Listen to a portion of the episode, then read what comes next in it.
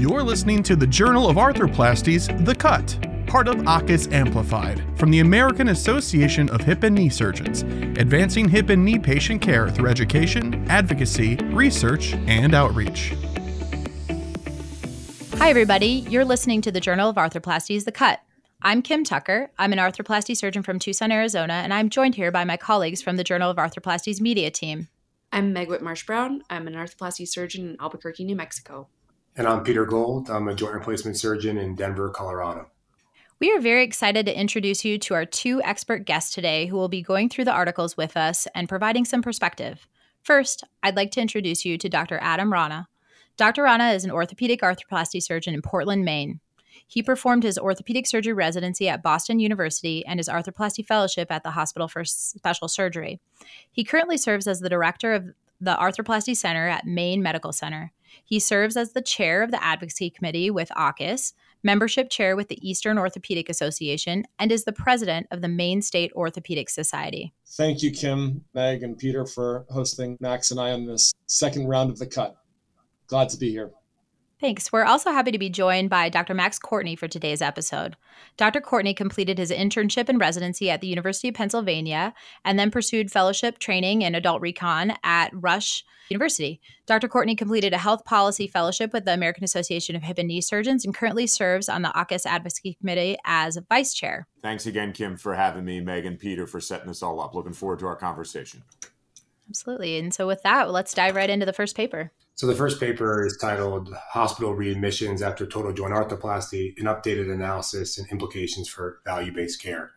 This is a study out of Baylor. The goal of the study was to look at reasons for 30-day readmissions following total joint arthroplasty. This is a NSQIP database study that looked at 367,199 total knee and total hip patients from 2011 to 2018. The 30-day readmissions over that time went down from 4.5% to 3.3%. The leading medical complications that led to readmissions were circulatory system issues like PE, AFib, flutter, and CHF, abnormal lab values like anemia and hyponatremia, and digestive system issues like GI bleeding, ileus, and obstructions. Surgical complications were reasons for readmission 38% of the time for total knee and 51% of the time for total hip. The most common was surgical site infection or wound disruption. Second was VTE. For total hip replacements, the third most common was for prosthetic complications like dislocation and fractures. And for total knee, the third most common was for pain or hematoma. And they concluded that half of total knees and about one third of total hip readmissions were due to medical complications, and this could penalize surgeons in a value based care model. So, you know, overall, I think this is a pretty nice broad study and it gives us a good snapshot of what's gone on from 2011 to 2018 within the arthroplasty community, specifically looking at bundled programs like CJR and BPCI. And those things are now seemingly starting to come to an end. You know, both Max and, and Adam, you guys were a part of these initial and now ongoing conversations with both CMS and CMMI around value based care. Can you guys give our listeners uh, and us your kind of insider perspective on those conversations. You know, what's been going on in the background? How did all this get started? Where did all of it kind of get derailed? And what are the positives and negatives that we're looking at today and moving forward? I'll start off here, Peter. Thanks for uh, selecting this article. I think it highlights some of the successes that we've had in the arthroplasty community over the course of the past decade as orthopedic surgeons, as arthroplasty surgeons have engaged different value based pro- platforms. So, you know, if we back up to a decade ago, CMS was looking at ways to control costs and they were looking at ways to transition from a fee for service model to more of a bundled payment or alternative payment model where you incentivize for value as opposed to quantity. And so programs were structured by CMS through CMMI or Center for Medicaid and Medicare uh, Innovations, and they developed some programs that you mentioned so the first alternative payment model program or bundled payment program was BPCI, and it looked at the main platform was looking at the date from surgery to 90 days after surgery, the global period, and looking at the episode of care during that period. And arthroplasty surgeons engaged that platform, followed by CJR, which was not a voluntary but an involuntary program that was rolled out in 2017. Arthroplasty surgeons gauge these bundled payment programs. Over 50% of surgeons participated in them and did a great job of identifying ways to generate value and to improve quality. And one way to do that was really looking at the episode of care and doing a lot of pre optimization work and education for getting patients ready for surgery. That was addressing modifiable risk factors such as diabetes, obesity, smoking, narcotic usage, and preparing patients for surgery. And in doing this, arthroplasty surgeons were successful at having fewer complications and readmissions on the backside, as evidenced by the paper that you've pulled. The second piece of the pre optimization work, or another piece of the pre optimization work that was being done, also included getting patients to home as opposed to rehab facilities, which I think we'll talk about at a, a future article. But the engagement participation from arthroplasty surgeons has been extremely successful over the course of the past decade, really controlling costs, reducing the overall cost of care, but most importantly, improving the quality of care through reducing complications and readmissions. So I know Max has a lot of papers uh, that he's been a part of to demonstrate objectively the successes of this engagement. Sure. And, and just to kind of give you our context for bundled payments and how it ties into this paper, we're in the forefront of value based care. We were in BPCI when it first started. We got in in 2015, a couple years out after it was rolled out. And bundled payments early on were very successful. You were tied to your own institution's historical performance over the last three years. That was the formula. And if you saw in this study, they reduced their readmissions from four and a half to three and a half percent over the, the seven years that they looked in the study. And we had similar numbers, right? And everybody across the country did. I tell stories to even my patients. Like I have some gray hair on my beard. And when I was a resident a dozen years ago, and everybody spent three to four days in the hospital, and everybody went to rehab, and everybody got home health. And now we don't do that anymore because we, as arthroplasty surgeons, have done a great job, as Adam talked about, all of our pre optimization pathways, our rapid recovery protocols. So we were able, we were very, very successful from 2015 to 2018 in BPCI when it first started. And then what happened, right? There's there's an asymptote. You, you can only get your readmission rate so low. And that's really what this paper showed, right? Half of all the readmissions were for medical reasons for knees. I don't think any of us are surprised at this finding, right? And with Medicare patients, the, the NSQIP database looks at all comers. With Medicare patients, our readmission rate was between six and seven percent, which is still really, really, really good. But you can only get your readmission so low. Medicare patients, they're older, they're vulnerable, they are more likely to fall, they're more likely to have urinary tract infections and be admitted for all these other medical issues that this paper talks about. And we as orthopedic surgeons really shouldn't be penalized for it. So, because our target price or the amount of money that Medicare was giving us to budget for a 90 day of episode of care kept going down right? We went from winners to losers. And then when BPCI Advanced started, we dropped out after the first year. I know Ortho Carolinas did as well. A lot of other large medical groups dropped out because the formula is not sustainable. And maybe Adam can kind of talk about where do you kind of see bundle payments going? You've met with CMS a lot. As far as episode of care bundles, what do you think is going to be happening with them in the next decade or so? So, as Max highlighted, this unfortunately has been a race to the bottom for arthroplasty surgeons and participation. So, as the target price it has been ratcheted down, I mean, the article highlights Rich Iorio's experience at NYU, where their initial target price was $35,000, and by the end of the participation, dropped down to $22,000. And it's difficult for institutions uh, like his and like other institutions like Max mentioned to participate in you know in a sustainable manner here. So we AAHKS leadership advocacy have met with CMS, we've met with CMMI and had discussions. And um, as you mentioned, Peter, BPCIA is coming to a close, and CJR in a few years is coming to a close. And so this year, there's a request for information that CMMI is placing for input onto next generation bundles. And they're seeking input from participants, and there really are no other participants that have been more targeted than arthroplasty surgeons. And so our experience over the last decade can provide insight that the key is to create a sustainable model. Some of the things that CMS is considering is instead of a bundled payment where you look at the episode of care to 90 days afterwards, is to look at a longitudinal bundle or a population health bundle where you look at the management of musculoskeletal health instead of the acute episode. So, from when the time somebody is diagnosed with arthritis throughout the management. And the theoretic potential in this type of bundle is significant because, as we're aware, and when you look at studies that are out there, the management of arthritis, you know, for the hip and knee can be all over the board.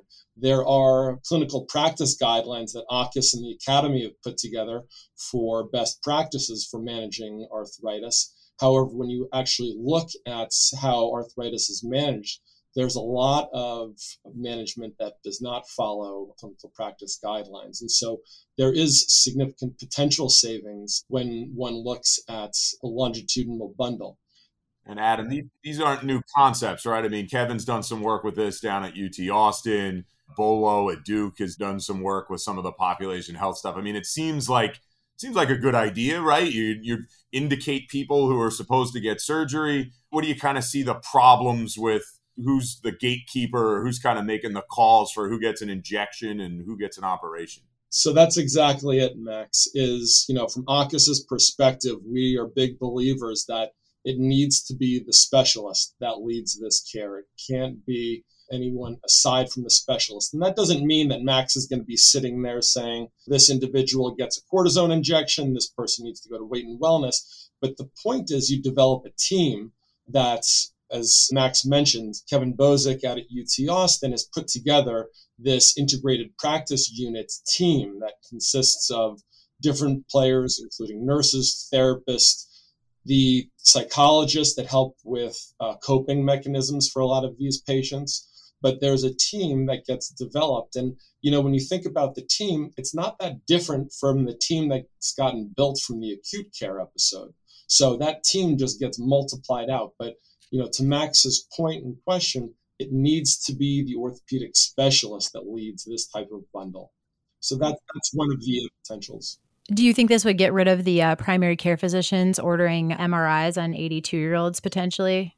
So that's thank you, Kim. That's an important part of what's appropriate and what's not appropriate. Uh, you know, I think all of us have not anecdotal stories, but numerous stories uh, every day in the office where patients come in, they've gotten MRIs after a plain film demonstrates, you know, significant arthritis They've had not just cortisone, they've had visco supplementation, they've had PRP injections, they've had multiple PRP injections, and can go through the gamut of measures that some folks will have gone through before they reach the arthroplasty surgeons. So that that is one area of potential that you know we've spoken to CMS about.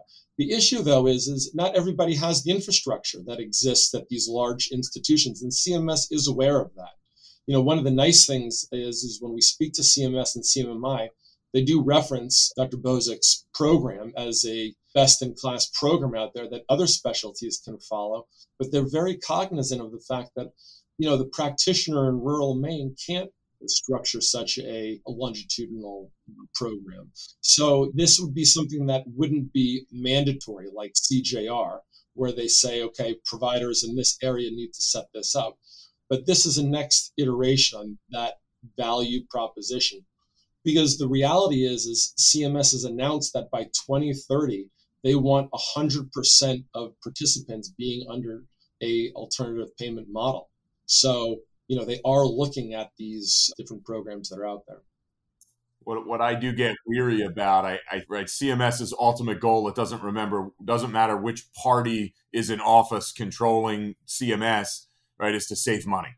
And I, I worry about rationing care, boards determining who gets surgery and who doesn't, whether it's medical comorbidities, social situations, body mass index, how much conservative treatment you've had. And we've dealt with this with a lot of the prior authorization stuff, which you could do a whole nother podcast on with the commercial payers.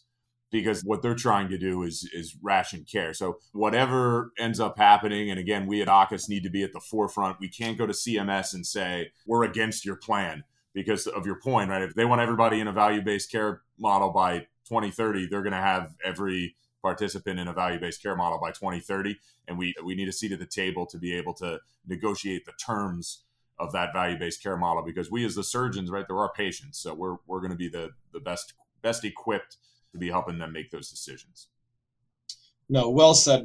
The last thing I would just point out is, you know, the other area that they're looking into or that is on our radar is the fact that the target prices drop down to sort of a break even level or even below a break even level.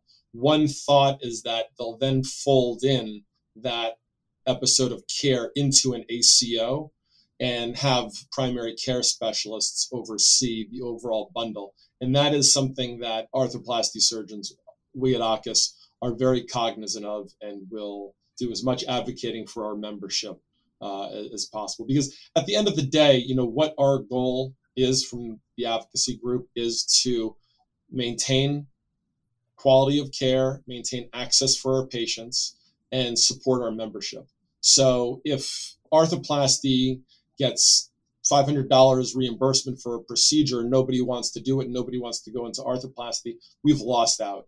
So we need folks like Max, like Peter, like Meg, like Kim, and all the folks in the YAG and the health policy fellows to really understand the policy aspect of our profession and engage with lawmakers, with CMS to alert them to the fact that quality and access can be jeopardized here. The point you were making before, Dr. Rana, about Bozic's program at UT, Dr. Bozic and Dr. Koenig, I did my fellowship down there. I was very lucky to have that experience. And I think the more fellows we can get going through that program just to see to your point that alternate way it is an amazing experience to get to work and just see the different patient experience that that poses but i can also say now to your exact point i work in albuquerque which is a major city but in a very rural state and trying to now recreate and reproduce those things is very very difficult in a very resource limited area even though we are a major city for the state we are not on the scale of even Austin is a pretty small city by Texas standards. So it's very difficult to reproduce these. It's very challenging. And the question that y'all already addressed, but that I had written down reading this was, you know, exactly how do we keep tertiary referral centers? How do we keep universities and other places from getting penalized? That was another topic that Dr. Bozic speaks often on is the difference between risk stratification and risk mitigation and how do we actually make it keep access open and addressing the fact that access alone doesn't necessarily provide value. So that's one of our issues in the state is just popping open an arthroplasty shop in a resource limited state doesn't necessarily provide good value to our patients here. Right, and that's a huge deal. And Peter had a good paper on a lot of the socioeconomic and racial disparities that he published in CORR uh, about a year and a half, two years ago when he was a fellow. But Dr. Bozic's done a great job with using his leadership platform to be able to work with CMS. They do have a novel risk adjustment formula in BPCIA. It is not the most sophisticated because they're relying on billing codes, right? So they're relying on the hospital documenting how many medical comorbidities and what their Charlson, Elixhauser, all the, the comorbidity scores that they're trying to put in. And we know that that data is not very accurate either. So they're aware of that. They are, are certainly working on that, and we have voiced a lot of concerns. The one win we did get in the on the equity piece are there's going to be carve outs for patients who are dual eligible. So those who have Medicare and Medicaid will get a bump in reimbursement. And that's one thing that Adam and the AAHKS presidential line have worked hard at to get through too.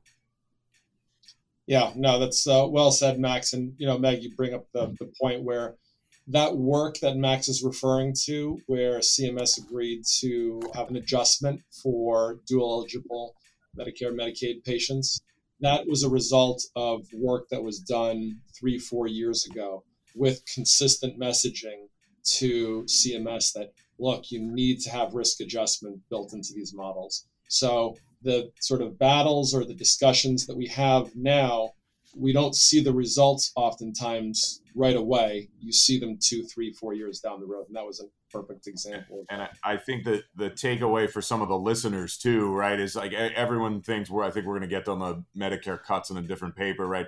Everyone thinks that oh, we're, we're wasting our time doing all this advocacy stuff, all these hill visits where we go once a year and and try to get congressional lawmakers and the fundraisers that you're throwing with the AAOS PAC that it doesn't result in anything and we end up losing anyway because the hospitals and the insurance companies are bigger than we are. But it's these small wins like this that you do have to recognize. I mean, think our work is making a difference. People are listening to us. It oh, might yeah, not pretty seem big like win. it in, yeah, and it might not seem like it in real time, but as Adam said, right, this is conversations and, and research we were doing three and four years ago.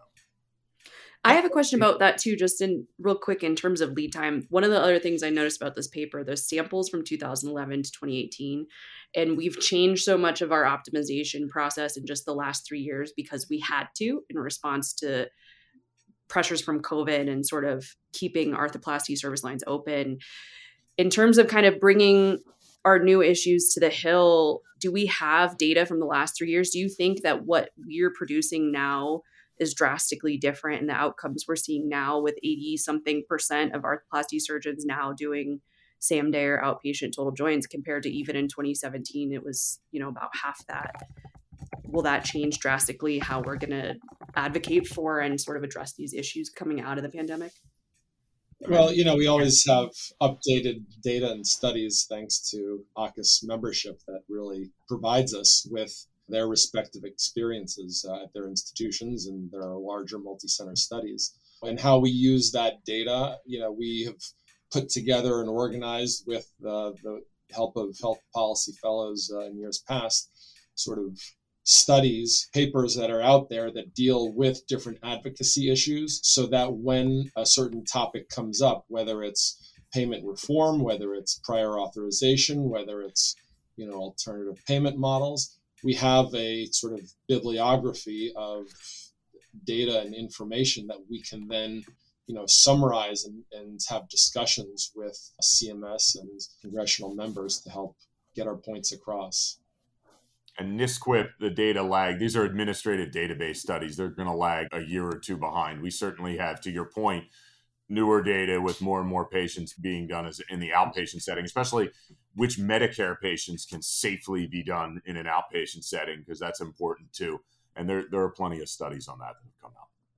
Let's move on to the second paper. So the second paper is entitled Medicare Payments to Hospitals and Physicians for Total Hip and Knee Arthroplasties have declined from 2009 to 2019.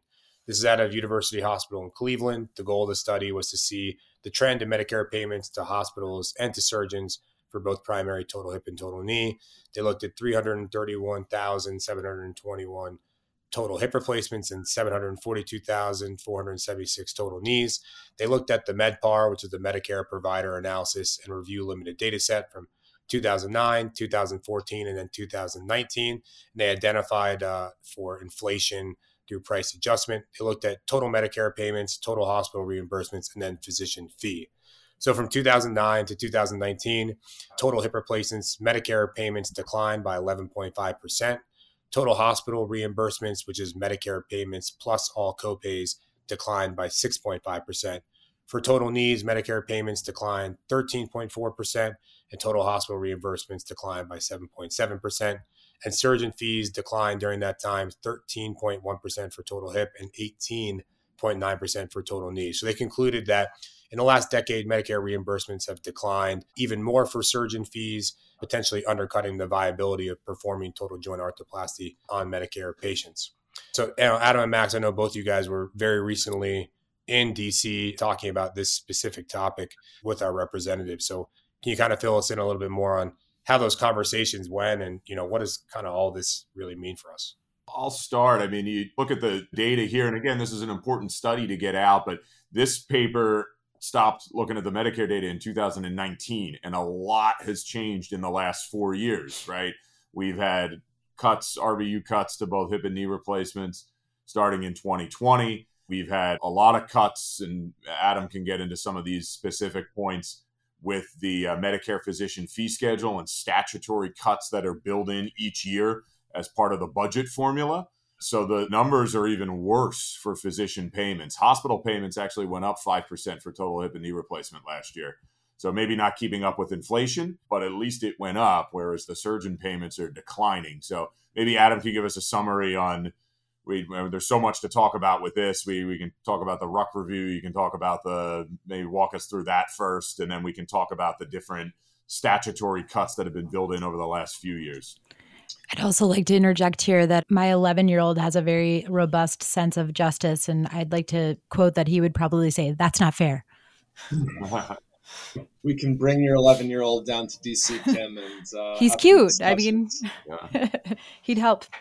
So Max brings up the multifaceted points here that uh, that he highlights. You know, so one one point he brings up is the RUC and one of the really unfortunate situations that arose in 2019 was a uh, unspecified party approached CMS to ask for a revaluation among other codes, hip and knee arthroplasty. They looked at seven high volume codes, and that undisclosed recipient was a payer, Anthem.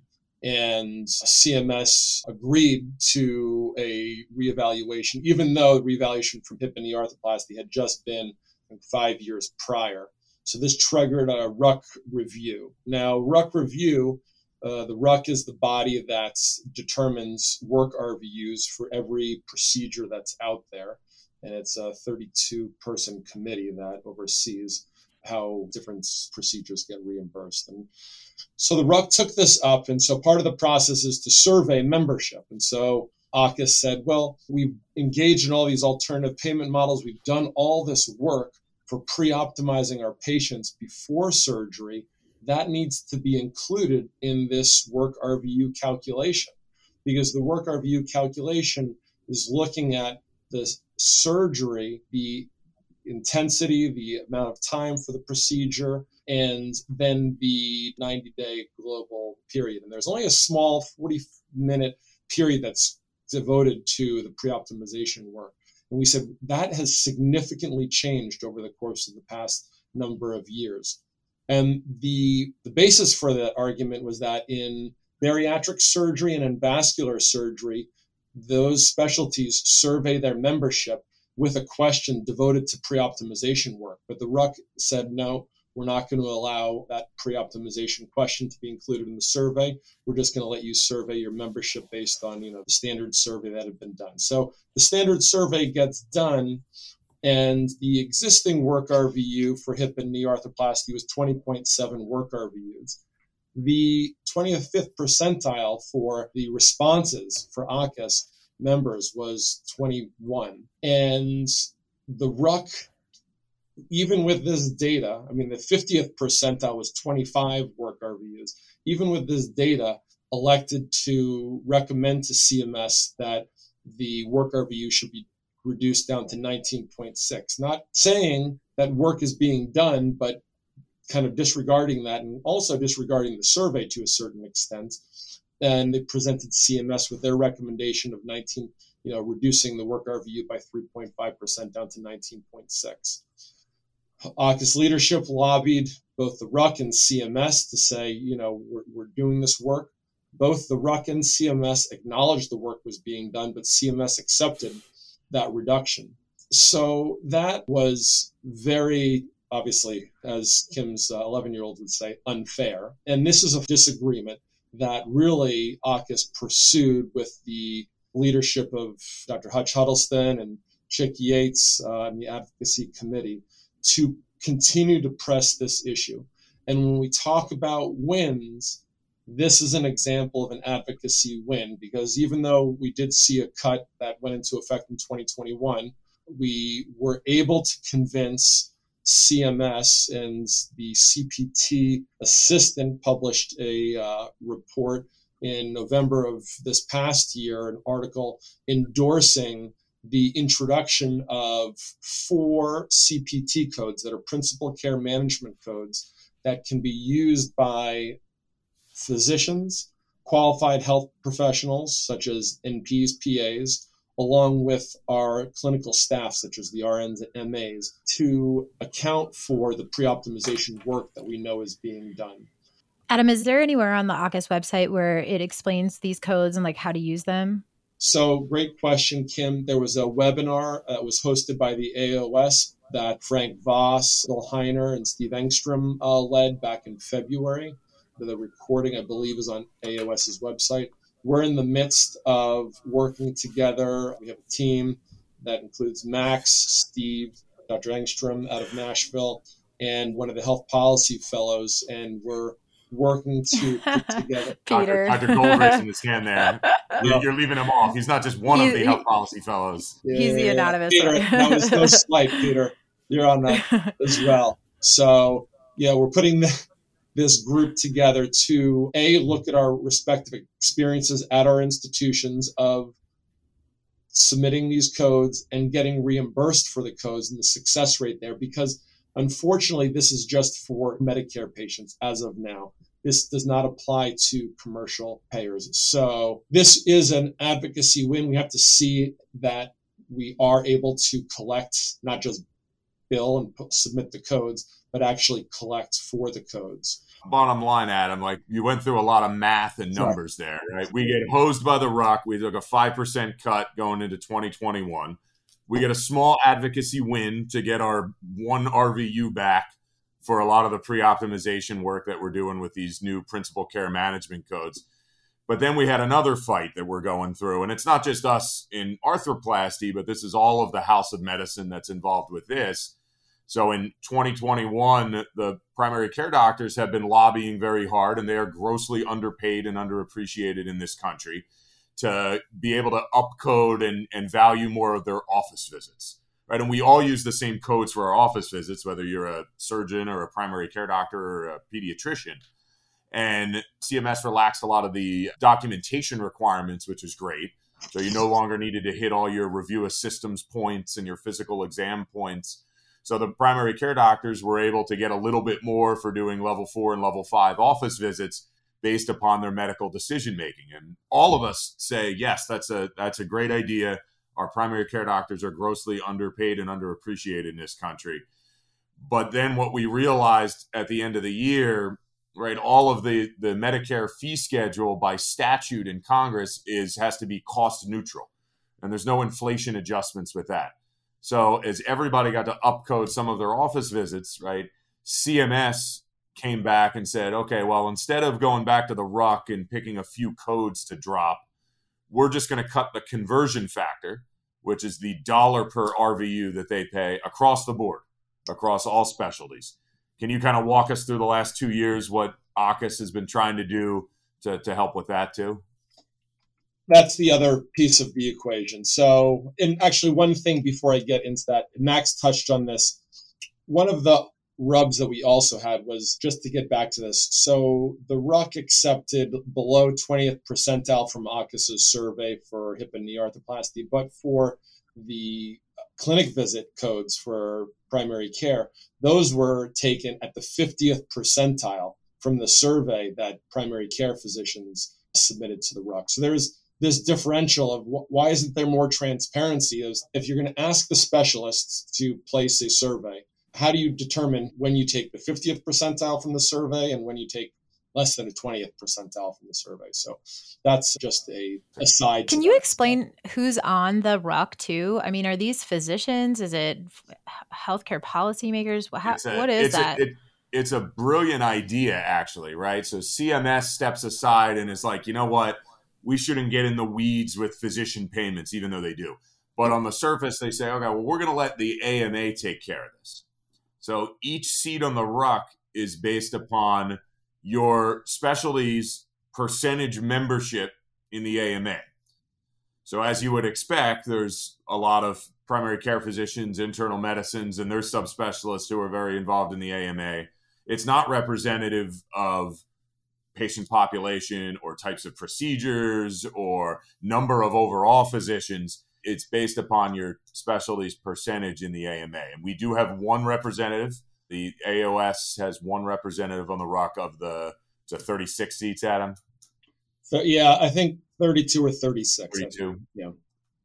so yeah orthopedics has one seat on the uh, RUC currently so Are we the only people who have experienced this kind of significant backlash. Like I, I think probably a lot of our members and perhaps the average AAHKS member asks a lot why did we agree to participate in these value-based healthcare programs if we're just kind of as you said before racing to the bottom we weren't the only people kind of leashed into this initially. I mean, I'm thinking about like an interventional cardiology. Are we the only people seeing this kind of downturn, or are any of the other procedural codes that were initially included in that top 25 procedures or whatever that were in BPCI one and two also seeing this? And if so, I mean, this is probably a little out there to some, but you know collective bargaining works for everybody else. How are we working with other procedural subspecialties or you know to kind of have a more powerful unified voice? I think we all end up kind of in our silos but if we're all facing the same thing. So it's a great question meg there's a bunch of questions in there. So the, the sort of general principle is there's a pie and that pie doesn't increase or decrease so since primary care codes for office visit, well, all office visit codes went up. That has to come from somewhere else. So oftentimes that will come from there's cognitive and, uh, and proceduralists. And so if cognitive codes get weighted a little more, then that comes from proceduralist codes. So it's really a pie. Talking about collective bargaining, there are laws against unionizing, so that is something that you know AAHKS does have a legal counsel, Epstein Becker Green, that uh, provides you know legal counsel for AAHKS on these matters. In terms of yeah, I, I don't think just to chime in there. I mean, we're not all going to collectively organize to drop out of Medicare, right? We still want to take care of patients. But on the, I'll put my Academy PAC board hat on the the academy the AAOS pac does work very very closely with the other medical associations and they have a loose affiliation called medpac so they set up luncheons they support similar candidates. I've gone down to dc to have docs on the mall days. The anesthesiologists are very very active. The dermatologists are very very active. They're probably the two next to us. The dentists are actually very very active too. So we kind of agree on a scope of issues so there is joint lobbying going on, but not collective bargaining per se. Uh, the question of our partnering with other specialties. So first off, in terms of how arthroplasty was focused on these alternative payment models, arthroplasty was the only surgery, hip and knee arthroplasty, that was involuntary, so mandatory. So CJR is the only mandatory bundle payment program that's out there that is mandatory. The other ones, the BPCI and BPCIA, were voluntary. So we are do fall in this sort of unique category. And there have been some discussions with cardiothoracic surgeons. Dr. Iorio was involved in that a couple of years ago. We're all facing, as proceduralists in that proceduralist category, I would say continued down ratcheting pressures across the board from reimbursement perspective. I'm a little offended by those titles of cognitive versus proceduralist, too, by the way. the cognitive i mean i think we we think about stuff too. Yeah we get and we get we get we get knocked by the other specialists. I mean we, yeah. we do think about stuff right? The indications and and i also tell we tell our patients we put a primary care hat on too right? We're screening Absolutely. for anemia glycemic control weight loss counseling and, and that's the stuff that absolutely.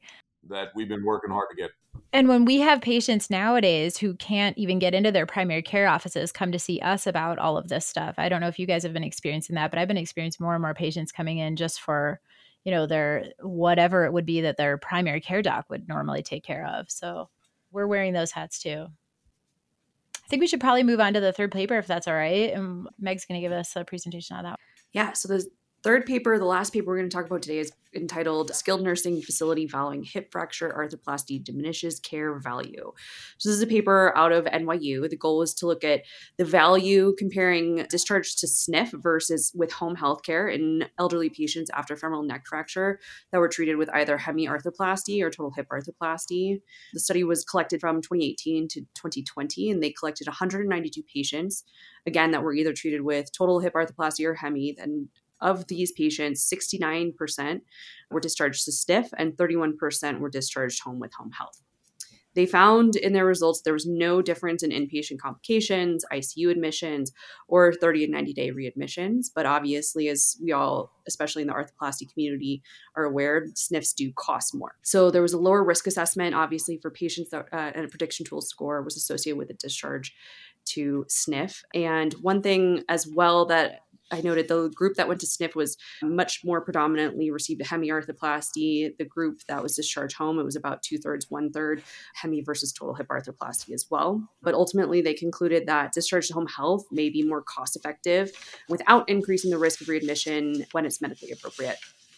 My kind of biggest quibble with the study was in that the groups are not really well matched. The SNF group, again, was kind of highly favoring patients who had hemiarthroplasty versus home health, more likely to have had a total hip. And I think we all can agree in general, sick road patients are typically indicated for hemis. So for me, it's a little bit hard to kind of tease out based on selection bias how much I can really pull from this. But you know, if this was done in a hospital that's participated in bundled care payments, BPCI and CJR, and again, this was done before COVID, but do you think this could change or not change our practice across the US? I think obviously we're all moving as arthroplasty surgeons away from discharge to SNF, but this kind of loops in our trauma colleagues and sort of more of these kind of borderline patients. Yeah, thanks, Meg, for pulling this study here. You know, the take home for me for this is what we've seen with arthroplasty over the last number of years, which is when you get patients home, when you do it in a safe manner, you're less likely to have readmissions, complications. And we do from an arthroplasty perspective, and I know it's slightly different from a you know hip fracture. We we can prepare for our patients for these procedures, but you know when I started practice 11 years ago, probably 30% of my group's patients went to a rehab facility and 70% went home. And if you look at the US as a whole, it was probably like 60% went home, 40% went to a rehab. That has totally changed over the course of the past decade through different mechanisms, but alternative payment models and bundled payments pushed that movement. I mean, where cost savings were, were getting people home safely as opposed to rehab facilities. Because, you know, as the discussion mentions, there are a number of articles that are out there. Up to 40% of the uh, you know episode of care can be devoted to rehab facility uh, costs. What it comes down to is in the elective setting when you can prepare patients for surgery, even if they live alone, getting a family member or a, a friend and getting the social network set up before so people can go home. People just do better that way. But there is a small, there's always going to be a subset of patients that need to go to rehab. And, you know, in the hip fracture population, who is that? The significantly more frail, more comorbid patient that oftentimes gets a hemi as opposed to a total. So it's not surprising that you saw more hemi patients go to uh, SNFs.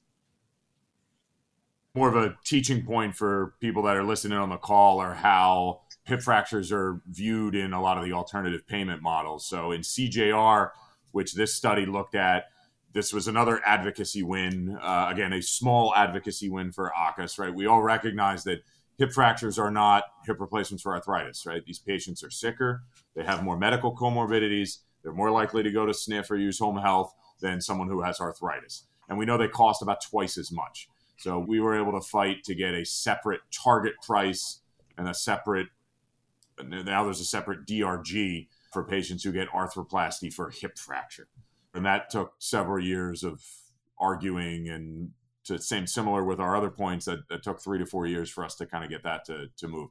They used to be grouped in and especially during during covid right when we weren't doing any elective surgeries but we were still taking care of hip fractures at many places in, in the country for several months right? Those patients were crushing your bundle because your target price was set based upon the percentage of hip fracture patients that you had in the past so when your elective surgeries died down, you took care of more hip fracture patients, and then you lost more money for taking care of them. So that was a, another issue. But fortunately, that, that was again a small advocacy win for AAHKS there.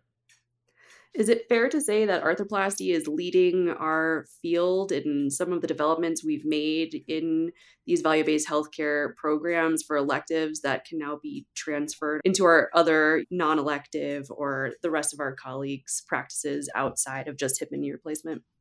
Yeah, I think so. I think, I mean, one, we're an easy target, right? We're arthroplasty is Medicare's number one largest inpatient expenditure before they stopped counting it as an inpatient. So 1.2 million joint replacements in this country every year. We're an easy target.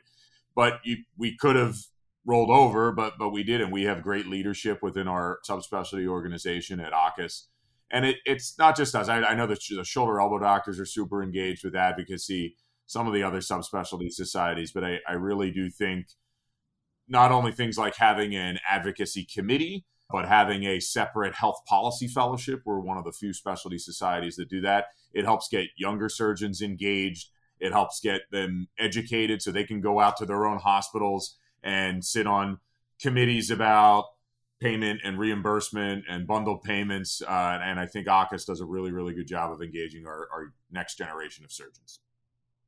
Just a quick question about when you guys talk about having a seat at the table over the last five years and you know even decade with your guys' experience in advocacy within AAHKS.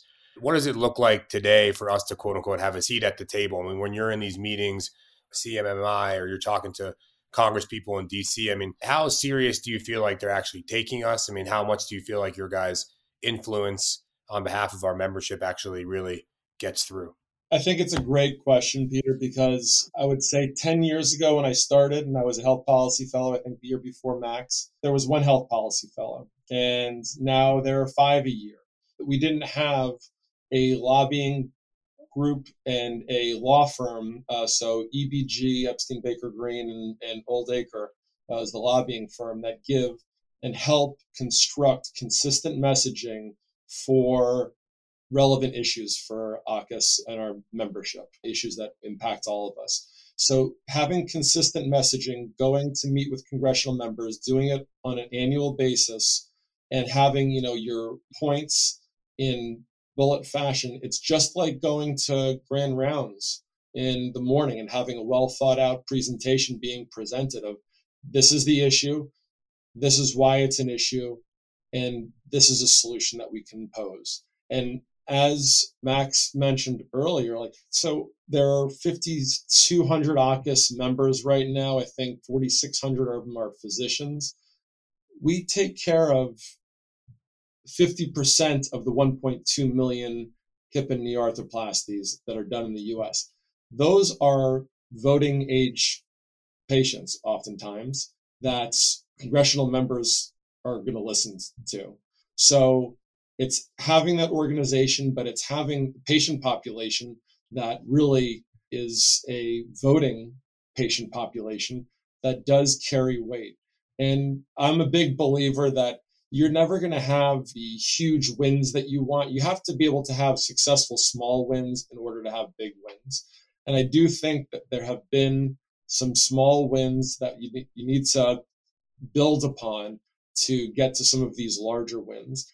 Because if you don't, I mean, like you said, if you roll over, like Max said, if you roll over, then what's in jeopardy is the next generation of arthroplasty surgeons and access for our patients for this exceptional surgery. So, and I'll I'll I'll chime in too. The other thing that it's probably not as fun to talk about, but is just as important is the money.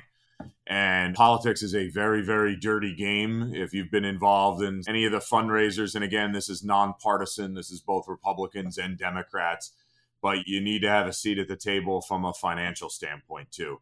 And that's my plug for the Academy's PAC. We're the second largest medical PAC. We're behind the anesthesiologist, but only 20% of orthopedic surgeons actually donate to the PAC. And we are far behind the trial lawyers, the insurance companies, and the American Hospital Association, which are three other groups that we often have competing interests with. So, donating to the OrthoPAC and being involved, if you're interested in seeing how the sausage gets made, reach out to some of the Academy OrthoPAC leadership. Your state orthopedic societies are also very involved as well. That's a great resource. They often host fundraisers and events at the state level as well because the, the finance stuff is super important to keep having a seat at the table. Looking forward into the next five years, 10 years for arthroplasty surgeons, what are two things that you guys are most excited about and are positive on? I think that we can provide a lot of input for value based care models down the road. I think, you know, one of the things that it's nice when we meet with CMMI, they mention Kevin Bozic by name. So that's good that they have that model and that concept in their mind, that they have an orthopedic surgeon they think represents what potential future for healthcare can look like. And again, it's not for every surgeon, but that's a, a big plus. Is one, I think that there's a lot of data that we put together, AAHKS puts together a lot of publications that helps deliver uh, our message. And so it's a matter of young engaged surgeons continuing to put out studies that help with messaging, whether it's payment reform, whether it's prior authorization. I think one of the next topics is consolidation in healthcare. And that's a big issue. And we're kind of putting together a task force on that topic currently. And kind of to chime in on that, I think, right, we, we're mostly this call on this podcast has been a little depressing, right? We're talking about reimbursement cuts, we're talking about limitations with access to care. We didn't even get into prior authorization. And again, that can be a whole different, whole different podcast. But to Adam's point, we do have that seat at the table. I think AAHKS as a subspecialty organization. I mean, the academy is going to be the academy, and I've given plugs for the academy PAC, but having our our subspecialty society really represent us in a lot of these conversations. And to to Adam's point, I was a few years behind him ten years ago doing the health policy fellowship, and there was one fellow each year, right? And now we have five a year, and we didn't have a third party. We have a, a, law firm, Epstein Becker Green, and then we have a lobbyist who helps us work with the legislative side on the Hill. Right? We didn't have that. They were they're coordinating our Hill visits to help us go meet and greet with people in Congress. So I think the leadership of our subspecialty society, having a younger generation of surgeons who are much more educated about these issues than probably surgeons were 15, 20 years ago, and they maybe didn't need to worry as much about reimbursement. So I think we're smarter, we're better prepared, and we're going to be more organized in the next five to 10 years. Awesome, guys. Thanks so much. I think that's a really great end to this with a positive note, if that's all right. And just want to say thanks to everybody for listening. And if you would like to listen to this, we're on wherever you get your normal podcasts. And if you want to hear about a certain topic or anything like that, please email us at joathecut at gmail.com. And look out for the uh, advocacy committee on the AAHKS website. They will have information to you on all of these topics that we talked about moving forward. Thank you for joining us for the Journal of Arthroplasty's The Cut. Visit AAHKS.org to learn more about how members of American Association of Hip and Knee Surgeons educate, advocate, investigate, and perform humanitarian outreach in the field of hip and knee replacement surgery.